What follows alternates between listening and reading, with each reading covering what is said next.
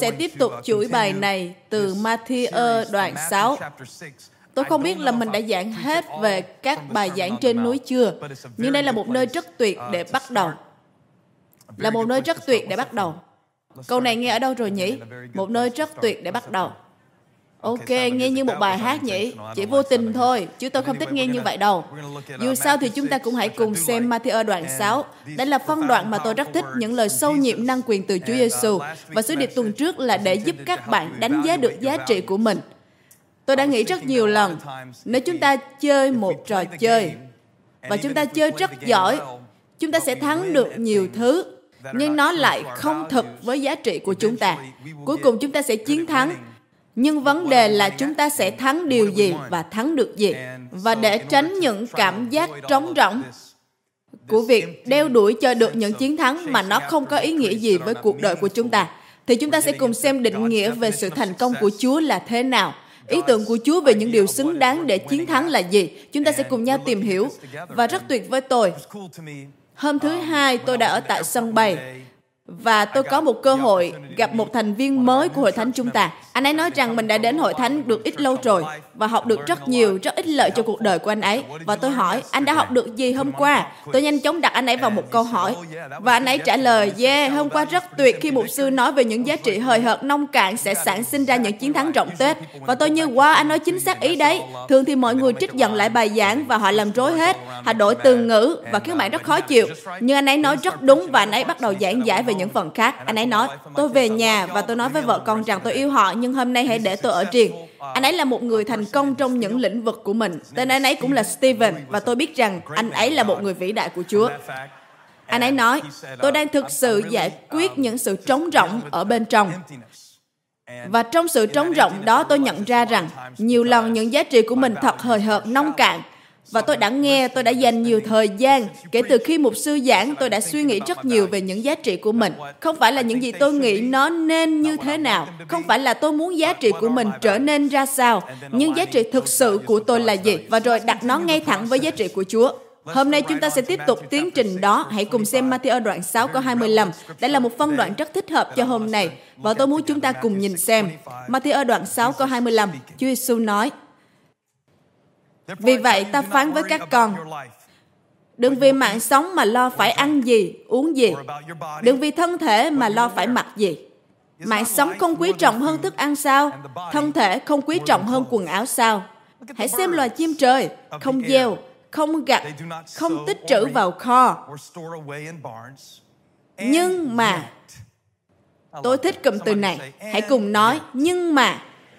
Tôi không xứng đáng với ân điện của Chúa, nhưng mà Tôi không có được một nền giáo dục tốt, nhưng mà chưa một ai trong gia đình tôi vượt qua được rào cản này, nhưng mà tôi đã phạm nhiều lỗi lầm trong cuộc đời của mình, nhưng mà Tôi rất thích những chi tiết nhỏ thế này khi đọc Kinh Thánh. Các bạn cứ làm những điều mình muốn. Cá nhân tôi thì sẽ dừng lại ở những cụm từ nhỏ thế này và chỉ nói ra cho các bạn. Nhưng mà, cha các con ở trên trời vẫn nuôi chúng. Các con lại chẳng quý trọng hơn loài chim sao? Hãy nói với người bên cạnh, tôi quý hơn loài chim đấy. Có thể tôi không tốt hơn bạn nhưng tôi tốt hơn loài chim đấy. Ít ra thì tôi còn quý trọng hơn loài chim. Các con lại chẳng quý trọng hơn loài chim sao? Chúng ta sẽ quay lại chỗ này. Hơn nữa, có ai trong các con nhờ lo lắng mà làm cho cuộc đời mình dài thêm một khoảnh khắc không? Không đâu, nhưng có thể làm hao mòn thêm đấy. Hay thậm chí nhiều lúc bạn ước mình chết đi vì đôi lúc thà chết còn hơn sống trong địa ngục của tâm trí. Và Ngài đã đặt một câu hỏi. Hãy chú ý cách của Ngài. Ngài bắt đầu với một mạng lệnh và rồi Ngài đổi sang một câu hỏi. Ngài nói, đừng lo lắng và rồi Ngài nói, tại sao các con lại lo lắng? Còn về quần áo, tại sao các con lo lắng làm gì? Hãy xem những hoa huệ ngoài đồng. Chúng chẳng làm lụng, cũng không kéo chỉ quay vòng. Nhưng ta bảo các con dù vua Salomon sang trọng đến đâu cũng không được mặc đẹp như một trong các bông hoa này. Vậy hỡi những kẻ ít đức tin kia, nếu hoa cỏ ngoài đồng nay còn sống mai bị ném vào lò, mà Đức Chúa Trời còn cho chúng mặc đẹp như thế, huống chi là các con. Vì vậy đừng lo lắng, đừng nói với tôi như thế nữa. Bạn biết đấy, điều tệ nhất bạn có thể nói với ai đó khi họ lo lắng là gì nào? Đừng lo lắng, trừ khi bạn biết điều gì đó mà họ không biết. Giống như việc một ngày nọ tôi xem một trận bóng đá, tôi đã bỏ lỡ buổi trực tiếp nên tôi đang xem lại. Nhưng những người đang xem cùng với tôi, họ đã kiểm tra tỷ số và chúng tôi cổ vũ cho cùng một đội. Thế nên, trong lúc xem trận bóng, tôi cũng để ý họ. Và khi trận bóng diễn ra hơi đáng ngại một chút thì tôi cứ nhìn họ. Và khi họ trông không có gì sợ hãi thì tôi cũng không sợ. Cho nên khi Chúa Giêsu nói đừng lo lắng thì tôi biết rằng Ngài đã thấy sự việc sẽ có kết quả ra sao. Nào tôi biết hơi sớm để hô vàng nhưng nếu bạn biết ơn đấng từ ban đầu đã biết được kết thúc, đấng đã tiên tri đến thời điểm hiện tại và công bố rằng Đức Chúa Trời là đấng thành tín. Nào hãy hô vang ngợi khen Ngài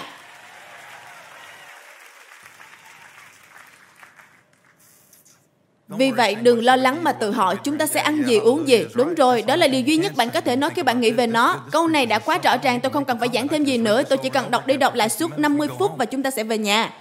Đừng lo lắng mà tự hỏi, chúng ta sẽ ăn gì? Chúng ta sẽ uống gì, mặc gì?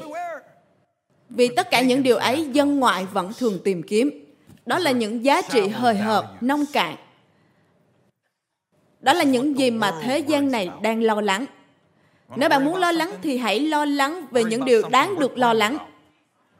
Hãy lo lắng về tỷ lệ thanh thiếu niên tự tử đang gia tăng. Nếu bạn phải lo lắng, hãy lo về điều đó.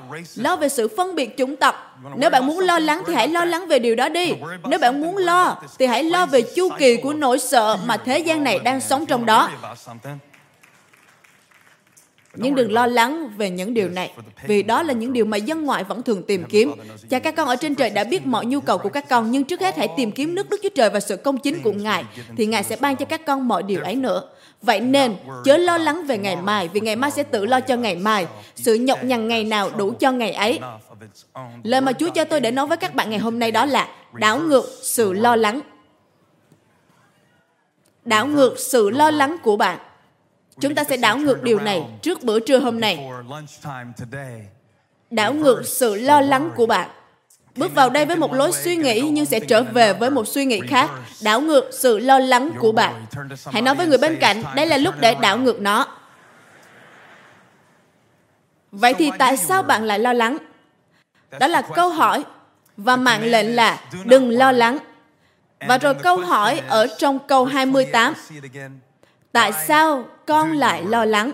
Và cho đến lúc này nếu người hỏi không phải là Chúa Giêsu thì tôi sẽ nói rằng Thế thì bạn ngồi xuống đi tôi sẽ nói cho bạn biết. Tôi có cả một danh sách ấy. Bạn muốn biết vì sao tôi lo lắng à? Bạn muốn tôi bắt đầu từ đâu nào? Trước hết, hãy bắt đầu với sàn chứng khoán tháng 10 này nhé. Nếu bạn muốn nói về sự lo lắng, hãy nói về tuần đầu tiên của tháng 11. Nếu Ngài muốn, nếu Ngài muốn biết vì sao con lo lắng, con sẽ nói cho Ngài biết. Con có một đứa con 13 tuổi, một đứa 11 tuổi và một đứa 7 tuổi. Chúng đều biết đến Internet. Đó là lý do mà con lo lắng đó Chúa Giêsu. Bởi vì có điều gì đó cho tôi biết rằng chúng vẫn chưa sẵn sàng về cảm xúc tâm lý khả năng để tiếp cận đến những thông tin trong lịch sử của nhân loại đang nằm ngay trong túi của chúng. Và tôi lo lắng về việc chúng sẽ truy cập vào điều gì. Cũng không có câu kinh thánh nào nói về thời lượng nên cho các con của bạn chơi mạng xã hội Instagram. Nếu có thì ai đó hãy gửi cho tôi ngay trong tuần này nhé. Và đó là lý do mà tôi lo lắng. Tôi lo lắng Tại sao con lại lo lắng? Xin hãy chiếu câu kinh thánh đó lên. Tại sao con lại lo lắng? Và tôi nghĩ rất quan trọng khi chúng ta dừng lại và suy nghĩ về những lý do mà chúng ta lo lắng. Lý do mà chúng ta lo lắng. Và thật lòng về nó. Bởi vì điều tôi lo lắng hơn mọi thứ lại không phải là những điều xảy ra với tôi. Nhưng là, liệu những điều ở bên trong tôi vẫn còn đủ sức để giải quyết nó hay không? Liệu những điều ở bên trong tôi đủ mạnh để giải quyết những việc xảy đến với tôi hay không? Đó là lý do khiến tôi lo lắng. Tôi lo lắng vì là một mục sư. Tôi lo ngại rằng có lẽ cách mà tôi truyền tải cần được mọi người tiếp thu nhiều hơn. Nhiều người đến để nghe lời Chúa hay nghe trên online. Bạn nghe rồi bạn tắt đi. Bạn biết không, có vẻ như càng ngày con người đến hội thánh chỉ để thoát khỏi một điều gì đó, hay chỉ là vì họ thích diễn giả này, hay họ thích bài hát kia, và đó là những lý do rất hời hợt, nông cạn để đến hội thánh. Và tôi e ngại rằng nếu mọi người đến đây vì những động cơ hời hợt trên bề mặt, thì họ cũng sẽ nhận được những kết quả hời hợt như thế trong cuộc đời của họ. Và nếu như chúng ta đến vì động cơ ích kỷ, thì rồi cũng sẽ nhận lại những kết quả trọng tết mà thôi. Tại sao bạn lại lo lắng? Hãy nói về điều đó. Chỉ bạn và tôi thôi. Tại sao bạn lại lo lắng? Bạn đang lo lắng về điều gì nhiều nhất? Điều gì khiến bạn phải thức dậy lúc 3 giờ 30 sáng và tâm trí của bạn bắt đầu quay cuồng? Bởi vì đó là điều hay xảy ra. Tâm trí của bạn bắt đầu quay vòng. Có những người thức dậy để đi vệ sinh và rồi sau đó không thể nào ngủ lại được. Đó là bởi vì cả bàn quan của chúng ta và tâm trí của chúng ta đều bị ma quỷ quấy rầy. Cả hai đều tràn đầy. Cho nên chúng ta phải thức dậy lúc giữa đêm. Và đây là điều đã xảy ra với tôi. Tâm trí tôi bắt đầu quay vòng. Nó cứ quay vòng. Cụm từ được nói trong ngôn ngữ gốc là Tôi đã nghiên cứu phân đoạn này và đã giảng về nó nhiều lần. Kinh Thánh chép, đừng lo lắng, đó là mạng lệnh. Và nghĩ đen của nó là, đừng suy nghĩ gì, đừng suy nghĩ gì. Một suy nghĩ xuất hiện trong bạn có thể bắt đầu khiến bạn suy nghĩ lòng vòng nếu bạn cứ nghĩ về nó. Nhưng nó không thể khiến bạn nghĩ lòng vòng nếu bạn không giữ lấy suy nghĩ đó trong tâm trí của mình. Tôi đã từng giảng một sứ điệp gọi là nắm giữ suy nghĩ đó nắm giữ suy nghĩ đó. và khi bạn nắm giữ một suy nghĩ bạn để nó đưa bạn đi đâu đó. bạn nghĩ rằng mình sẽ điều khiển nó dẫn dắt nó nhưng rốt cuộc nó lại dẫn dắt bạn đi đâu đó. đối với tôi rất nhiều lần tôi kết thúc trong một chu kỳ quay vòng lẳng quẩn bạn hiểu ý tôi nói đấy. Chu kỳ quay vòng của sự căng thẳng tôi để ý đây là về sự lo lắng. sự lo lắng là một chu kỳ xoay vòng. Sự lo lắng cứ đi vòng vòng không phải là việc bạn để tâm đến một việc gì. Đó không phải là ý mà Chúa Giêsu muốn nói về việc đừng lo lắng. Ngài không phải là Bob Marley. Bởi vì khi tôi đọc chỗ này, hãy nhìn loài chim. Nghe kiểu như Chúa Giêsu bảo tôi, đừng chi trả các hóa đơn. Cứ hãy nhìn vào loài chim thôi. Nhìn loài hoa kìa, nó xinh đẹp lắm đúng không? Chúa tốt lành lắm đúng không? Ngài là tốt nhất đúng không? Con yêu Ngài lắm đúng không? Nhưng đó không phải là những điều Ngài đang nói. Chúa ơi, Ngài muốn con giống như loài chim sao? Không, ta muốn con hãy quan sát loài chim. Ta muốn con để ý xem có điều gì chúng biết mà con không biết. Và có lẽ điều chúng biết mà con không biết là bởi vì Chúng sống ở nơi cao và con thì không ở đó. Hãy quan sát loài chim. Nếu tôi có thể đặt một tiêu đề khác cho sứ điệp này, tôi sẽ gọi nó là hãy nhìn lên. Bởi vì để có thể nhìn lên loài chim thì bạn phải thôi nhìn những thứ xung quanh mình và cố thấu hiểu cuộc đời mình. Bởi vì hệ bạn còn nhìn xung quanh thì bạn sẽ cứ quay vòng xung quanh, cứ quay vòng như thế nhưng khi bạn phá vỡ chu kỳ này và nhìn biết rằng có một Đức Chúa Trời ở trên bạn, đấng đã đi trước bạn, đấng đang sống trong bạn, đấng luôn dành cho bạn. Và bạn đã được Ngài phán bảo, được Ngài đặt tên, được Ngài kêu gọi và chọn lựa biệt riêng.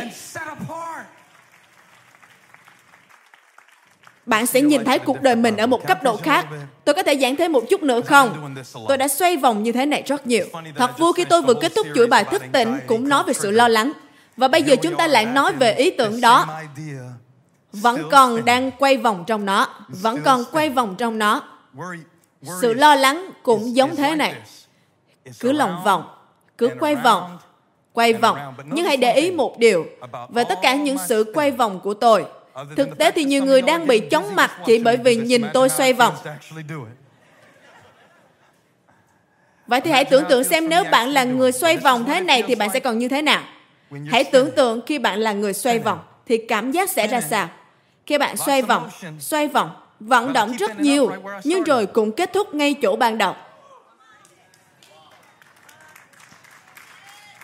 Tôi vẫn trở về chỗ cũ. Điều khác biệt duy nhất là bây giờ tôi chóng mặt hơn và không nhìn thẳng được. Điều đó giống như việc bạn trằn trọc vì những thứ mà bạn không thể điều khiển được. Bởi vì khi bạn mất cả đêm để xoay vòng, cả ngày để xoay vòng trong đầu của mình, và bạn biết gì không? Chúng bắt đầu với những suy nghĩ rất vô tư, vô hại. Ma quỷ đã sử dụng điều này rất nhiều. Chúng không hướng bạn đến một suy nghĩ xấu xa, nhưng chúng sẽ gợi đến bạn một suy nghĩ rất vô tư, vô hại, và rồi chúng sẽ lái bạn đi sai hướng. Viễn cảnh trên bề mặt dường như không có gì là xấu cả, nhưng là cách mà bạn xoay vòng trong nó. Kiểu như trên Fox News và CNN, nó nói với các bạn một câu chuyện, nhưng rồi nó lại xoay vòng lèo lái theo hướng khác. Và cách mà bạn lèo lái xoay vòng sẽ quyết định cách mà bạn nhìn nhận nó. Tôi đang giảng Matthew đoạn 6 như đây là lần giảng cuối cùng của tôi. Bởi vì khi bạn bước vào chu kỳ xoay vòng, nó cứ lòng vòng, lòng vòng như thế. Nó không tạo ra điều gì khác biệt cả. Tôi không đi đến đâu cả, không làm được gì cả, không tiến triển gì thêm được hết. Và ma quỷ khiến tôi vô cùng chóng mặt. Để rồi bây giờ, đến lúc tôi đối diện với thử thách thật của cuộc đời, thì tôi lại không có sự thăng bằng để đặt những nỗ lực của mình vào đúng hướng để tạo ra một kết quả tốt. Bởi vì tôi quá chóng mặt và không thể giữ cân bằng được nữa. Và giờ tôi không còn biết phải tin vào ai, không biết phải làm gì nữa cả. Ồ, tôi cần nghĩ một chút. Tôi đã xoay lòng vòng nãy giờ. Nhân tiện thì đó là lý do mà khi bạn đến hội thánh, bạn cần ít phút để tấm lòng của mình được trở lại đúng chỗ. Để lượng caffeine tan đi và để bạn không còn xoay vòng nữa. Chúa Giêsu nói, hãy nhìn lên loài chim và rồi hãy nhìn những bông hoa. Những bông hoa. Vậy thì Ngài muốn con nhìn lên hay nhìn xuống đây? Ta muốn con nhìn cả hai. và để ý điều mà loài hoa không làm nhưng mà tâm trí con lại làm. ngài nói khi con nhìn loài hoa hãy để ý xem nó không làm việc khó nhọc. hãy chiếu câu 28 lên.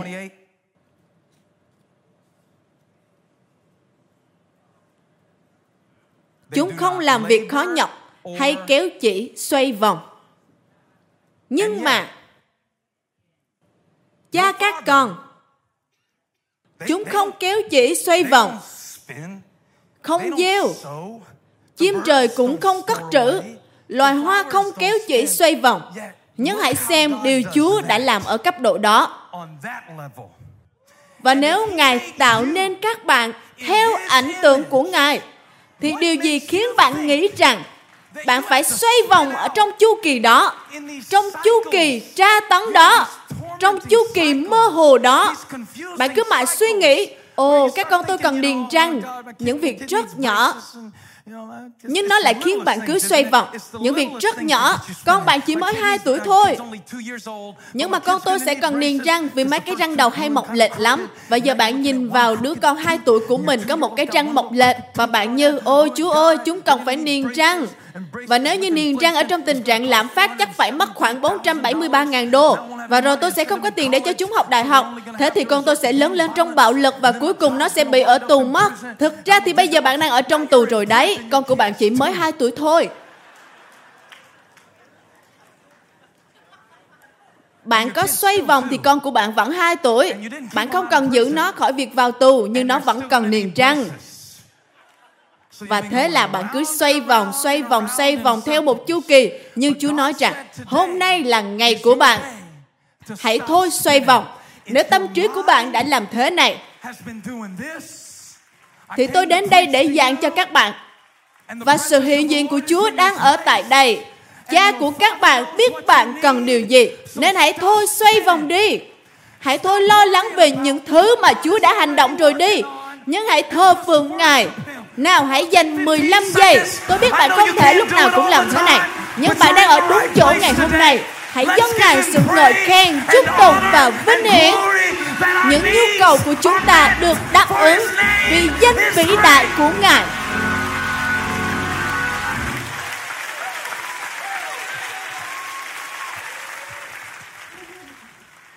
Đó chính là sự thờ phượng sự thờ phượng chính là sự lo lắng trong chiều đảo ngược sự lo lắng là khi tôi bắt đầu với hoàn cảnh của mình, rồi cứ xoay lòng vòng, xoay lòng vòng, xoay lòng vòng trong nó. Nhưng Chúa nói rằng, đừng xoay vòng nữa. Thay vì con bắt đầu suy ngẫm về hoàn cảnh của mình, thì hãy bắt đầu suy ngẫm về đấng là nguồn của mình. Khi bạn biết cha của bạn là ai, thì bạn sẽ xoay theo một hướng khác. Nào, tôi biết Ngài là ai. Tôi biết những gì Ngài đã làm và tôi tin vào những gì Ngài sẽ làm.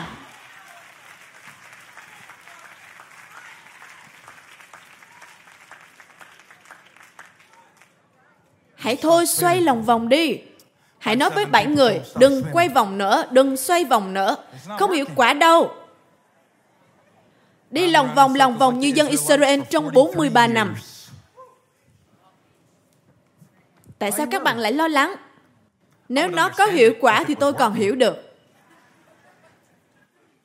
Một lần nọ tôi viết một bài hát đồng quê. Ồ, không phải cả bài chỉ là điệp khúc thôi. Ok.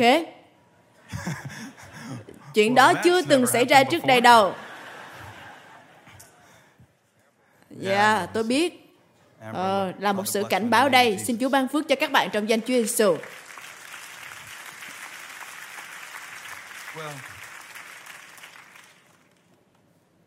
Sự lo lắng cũng như vậy. Nó giống như một cái chuông báo.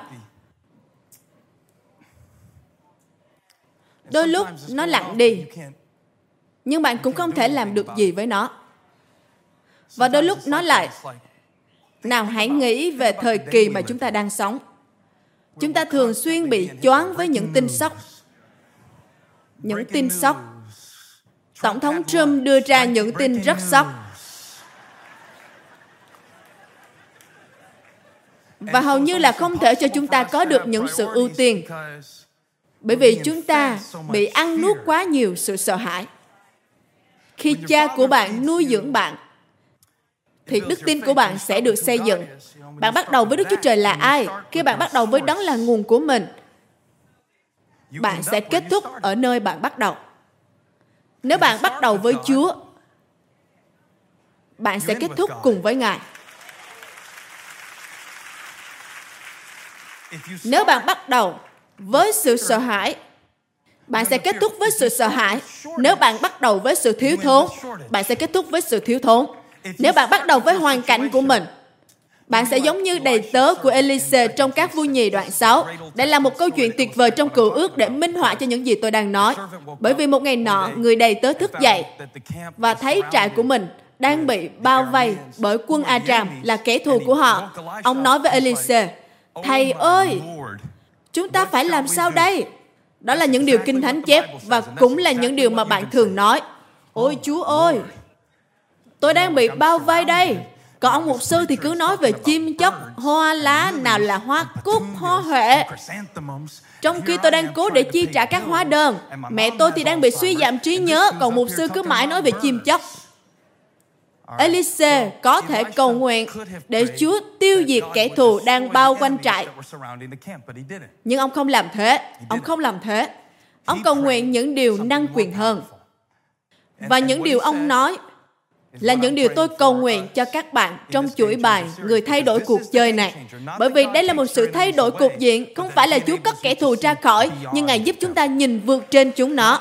Không phải là Ngài cất năng đề khỏi chúng ta, nhưng là Ngài giúp sức cho đức tin của chúng ta để nhìn vượt trên những điều đó.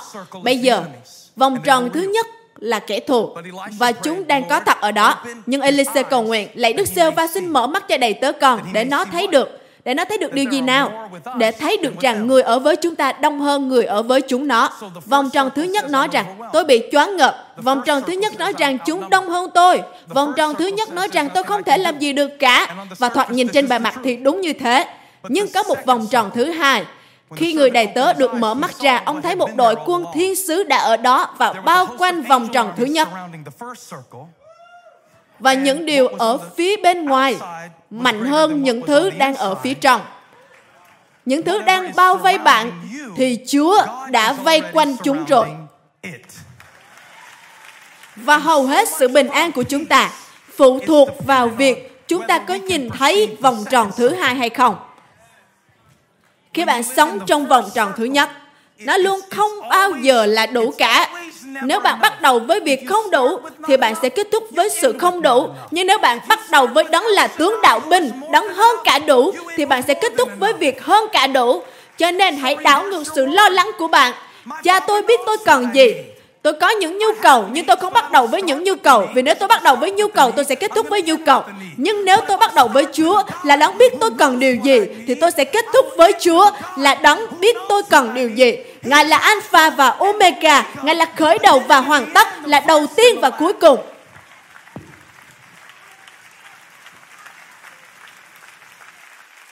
Cho nên, hãy đảo ngược sự lo lắng của bạn Chúa Giêsu nói, hãy nhìn xem loài chim, loài hoa, các con còn giá trị hơn chúng. Nhưng mà, cha các con vẫn quan tâm chúng, thì Ngài sẽ còn chăm sóc các con nhiều biết bao nhiêu.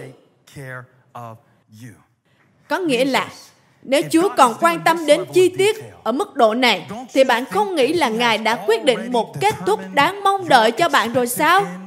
Nếu Ngài đã có thể làm như thế, thì chắc chắn Ngài sẽ làm điều này. Nếu Ngài đã làm điều đó, thì Ngài cũng có thể làm điều này. Có những điều trong cuộc đời tôi mà Chúa đã làm.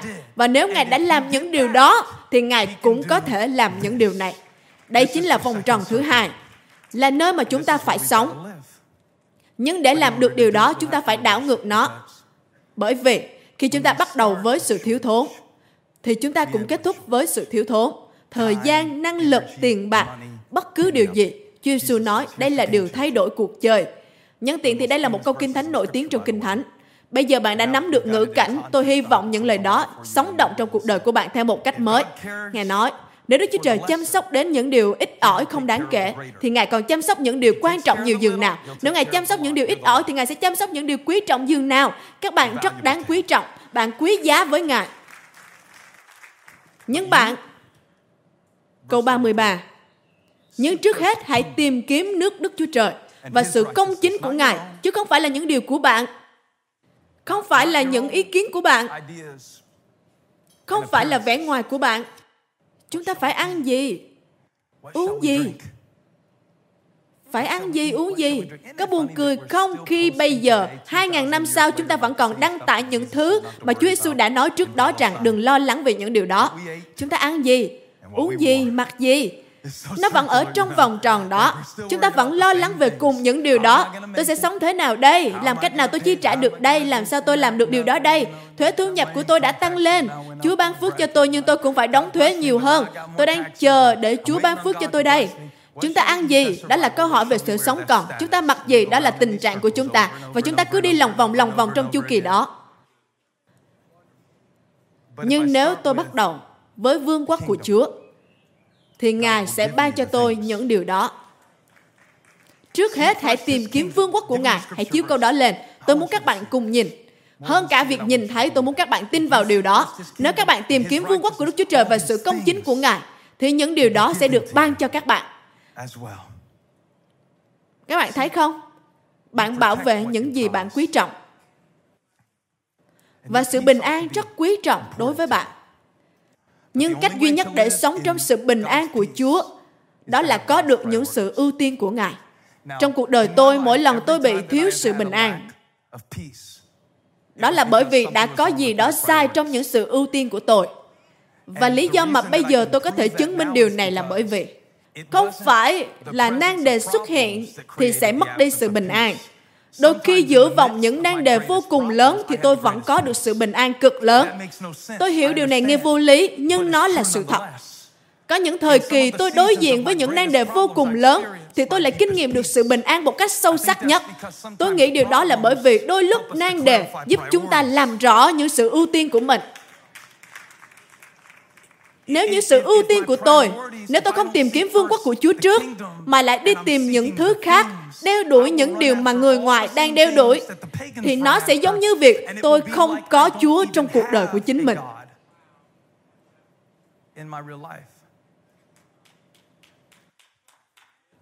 Cảm ơn mẹ đã vỗ tay. Giống như điều này, ai đó hãy cho tôi mượn điện thoại. Chiếc iPhone máy nhỉ? iPhone 10 đúng không? Đây là một cách khác mà Apple lấy tiền của tôi. Những cáp sạc không giống nhau. Ồ, bạn là người thích ghi chú nhỉ? Ồ, cảm ơn Chúa vì anh bạn này. Cậu gửi hết phần ghi chú này cho tôi khi tôi giảng xong nhé. Phần ghi chú của tôi thì kinh khủng lắm, tôi thậm chí còn không dám nhìn nó mà. Bạn rất tốt trong việc ghi chú đấy. Tôi sẽ hỏi bạn một câu hỏi nhé. Nếu bạn để quên điện thoại tại hội thánh thì bạn có quay lại để lấy nó không? Nếu bạn để điện thoại ở chỗ cách xa bạn một tiếng đồng hồ lái xe thì sao? Bạn có quay lại lấy nó không? Hai tiếng thì sao? Ba tiếng thì sao? Ồ, chiếc điện thoại này quan trọng thế nhỉ?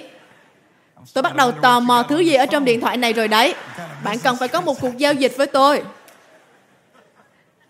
Bạn tin tôi nhiều vậy sao? Giao cho tôi cả điện thoại của bạn. Thế nào thì bạn cũng sẽ đến và lấy lại nó. Nhưng tôi để ý thấy người ta có thể ném bỏ sự bình an của mình ở bất cứ đâu và chúng ta sẽ quay lại. Tôi thấy một số người khi tôi giảng các bạn không thể ngồi 15 phút mà không móc điện thoại ra. Bạn cứ cố kéo, cố móc điện thoại và kiểm tra chúng.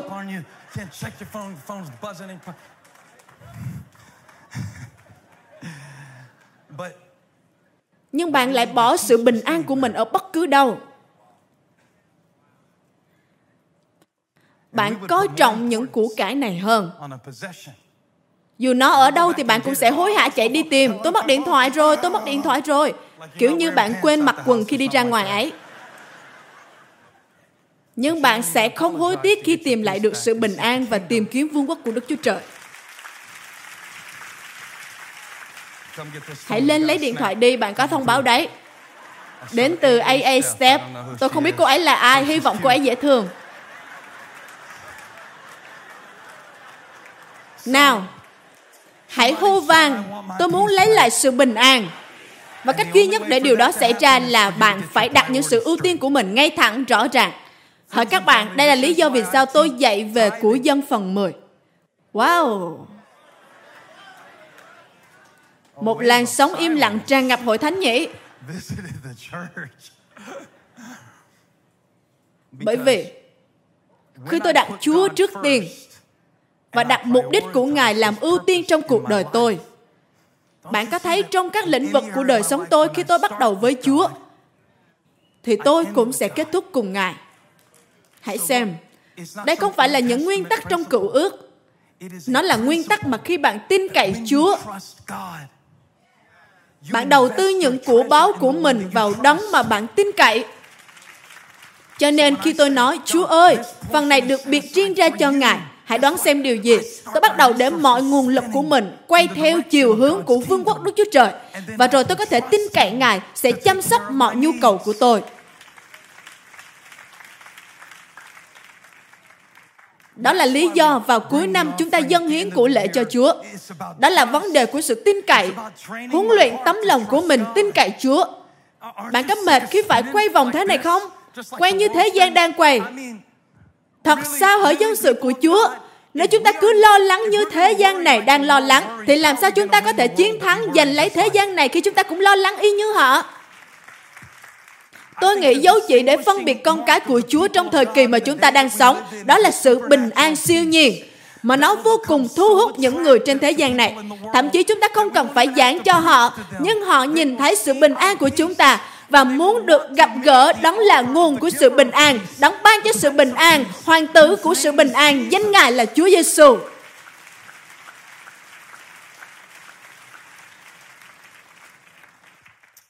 Và trong thời kỳ này, tôi cầu xin Chúa giúp tôi quay theo đúng chiều hướng của Ngài. Thậm chí là khi tôi bắt đầu một ngày mới, tôi cần bắt đầu một ngày của mình quay theo đúng chiều. Tôi không cần phải đọc tin tức ngay trong 30 phút đầu tiên khi thức dậy. Nhân tiện thì có những người tôi không cần phải nói chuyện với họ trong giờ đầu tiên tôi đi làm. Bởi vì họ có thể khiến tôi quay cuồng. Hãy nói với người bên cạnh, đừng quay nữa, đừng xoay vòng nữa và học theo cách của loài hoa ở tại nơi đã được trồng học theo cách của loài chim ở trên cao. Thì đức chúa trời của tôi sẽ chu cấp mọi nhu cầu của tôi. Hãy dâng ngài sự ngợi khen ngày hôm nay. Nào hãy dâng Ngài sự ngợi khen mà Ngài xứng đáng được nhận ở chi hội Matthew. Hãy dâng Ngài sự ngợi khen mà Ngài xứng đáng được nhận.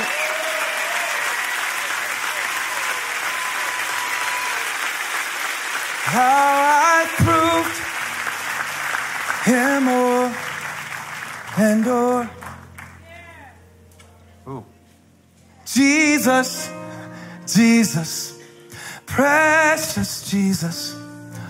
Oh, for grace. Nào hãy nghe. Xin hãy đứng lên và đừng ai rời đi. Có bao nhiêu người nói rằng tôi là một người lo lắng đẳng cấp thế giới, kiểu như tôi là một người lo lắng đẳng cấp Olympic vậy. Nếu các bạn có thể đứng lên, tôi sẽ cầu nguyện cho các bạn. Hãy vẫy tay nếu bạn là một người lo lắng đẳng cấp thế giới. Như thế bạn sẽ được đăng ở trang bìa của tờ báo. Đây là tin tốt lành.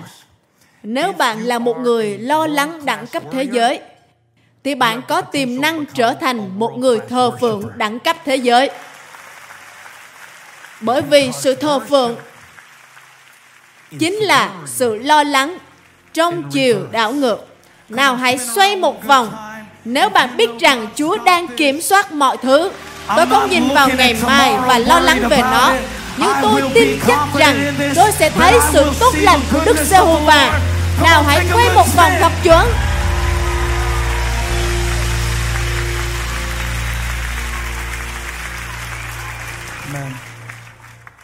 Nếu bạn có thể ở lại, tôi muốn cầu nguyện chúc phước trên các bạn. Khi bạn bắt đầu với Chúa, bạn sẽ kết thúc cùng với Ngài. Và hoàn cảnh mà bạn đang đối diện hôm nay không nhất thiết phải cất ra khỏi bạn. Nhưng vòng tròn thứ hai chính là điều mà Chúa đã làm cho bạn. Và tôi nghĩ sẽ thật tuyệt nếu chúng ta cùng đặt đức tin với nhau hôm nay. Tôi thật sự quý trọng giây phút này để được phục vụ cho các bạn. Đó là lý do tôi bảo các bạn nếu không có điều gì xin đừng rời đi. Nếu nhà của bạn không bị cháy thì đừng rời đi. Làm ơn hãy ở lại với chúng tôi. Bởi vì đôi lúc khi bạn nghe lời Chúa nhưng lại không đóng ấn trên nó và bạn cứ để ma quỷ cất lấy nó, lấy nó đi. Chúng giật lấy nó, vô lấy nó đi. Nhưng bạn hãy dành lời ấy lại cho mình. Đây là giây phút để các bạn lấy lại sự bình an của mình. Đây là giây phút để các bạn lấy lại sự tập trung của mình. Tôi muốn cầu nguyện cho điều này. Sự bình an chỉ đến thông qua những sự ưu tiên đúng đắn, chứ không phải là một cảm xúc. Đây là việc bạn sắp xếp đúng cuộc đời mình. Chúa Giêsu nói, nếu bạn xây dựng cuộc đời của mình trên đúng nền móng, thì bạn có thể đứng vững trước mọi bão tố. Và tôi cảm nhận hôm nay rằng, khi tôi chia sẻ lời Chúa, thì Thánh Linh của Đức Chúa Trời đã chuyển tải những sự nỗ lực yếu ớt của tôi thành một sứ điệp và đặt nó vào bức tranh đầy đủ chính xác để các bạn nhìn thấy những điều mà Đức Chúa Trời đang hành động trong cuộc đời bạn. Và tôi muốn nói với các bạn hôm nay rằng, nếu bạn đã từng quay lòng vòng cố để giải quyết những vấn đề theo sức riêng của mình, và bạn muốn dâng lòng mình trong sự hiện diện của Chúa. Một điều mà tôi rất thích làm đó là giơ tay lên hướng về Cha trên thiên đàng. Các bạn có thể làm thế không? Hãy nhắm mắt. Hỏi những người ít đức tin. Khi bạn có một người cha đấng biết cách nuôi dưỡng bạn bạn không cần phải chạy đến thế gian vì những điều vớ vẩn nữa các bạn có một người cha, ngài biết các bạn cần gì. Bạn có thể tin rằng những ao ước sâu thẳm nhất sẽ được đáp ứng trong thời điểm của nó. Lớn lao hơn cả hơi thở. Vĩ đại hơn cả những bài hát mà chúng ta hát. Ân điện của đức chúa trời đang ở tại nơi đây. Chúa thánh linh ơi, con cảm ơn ngài vì chức vụ này cho đến ngày hôm nay con cầu nguyện rằng Ngài sẽ khiến nó sống động trong cuộc đời của chúng con. Để rồi chúng con không chỉ là những người nghe lời Ngài, nhưng là những người làm theo lời Ngài. Trong tuần này, Ngài sẽ chỉ cho chúng con cách đảo ngược, thay vì cứ bắt đầu với việc thắc mắc điều gì sai, điều gì còn thiếu, điều gì con không có, điều gì đã mất. Nhưng chúng con sẽ bắt đầu với chính Ngài. Nguyện sự bình an của Chúa vượt quá mọi sự hiểu biết sẽ gìn giữ lòng và tâm trí của chúng con. Trong Chúa Giêsu Christ. Amen. Thank you.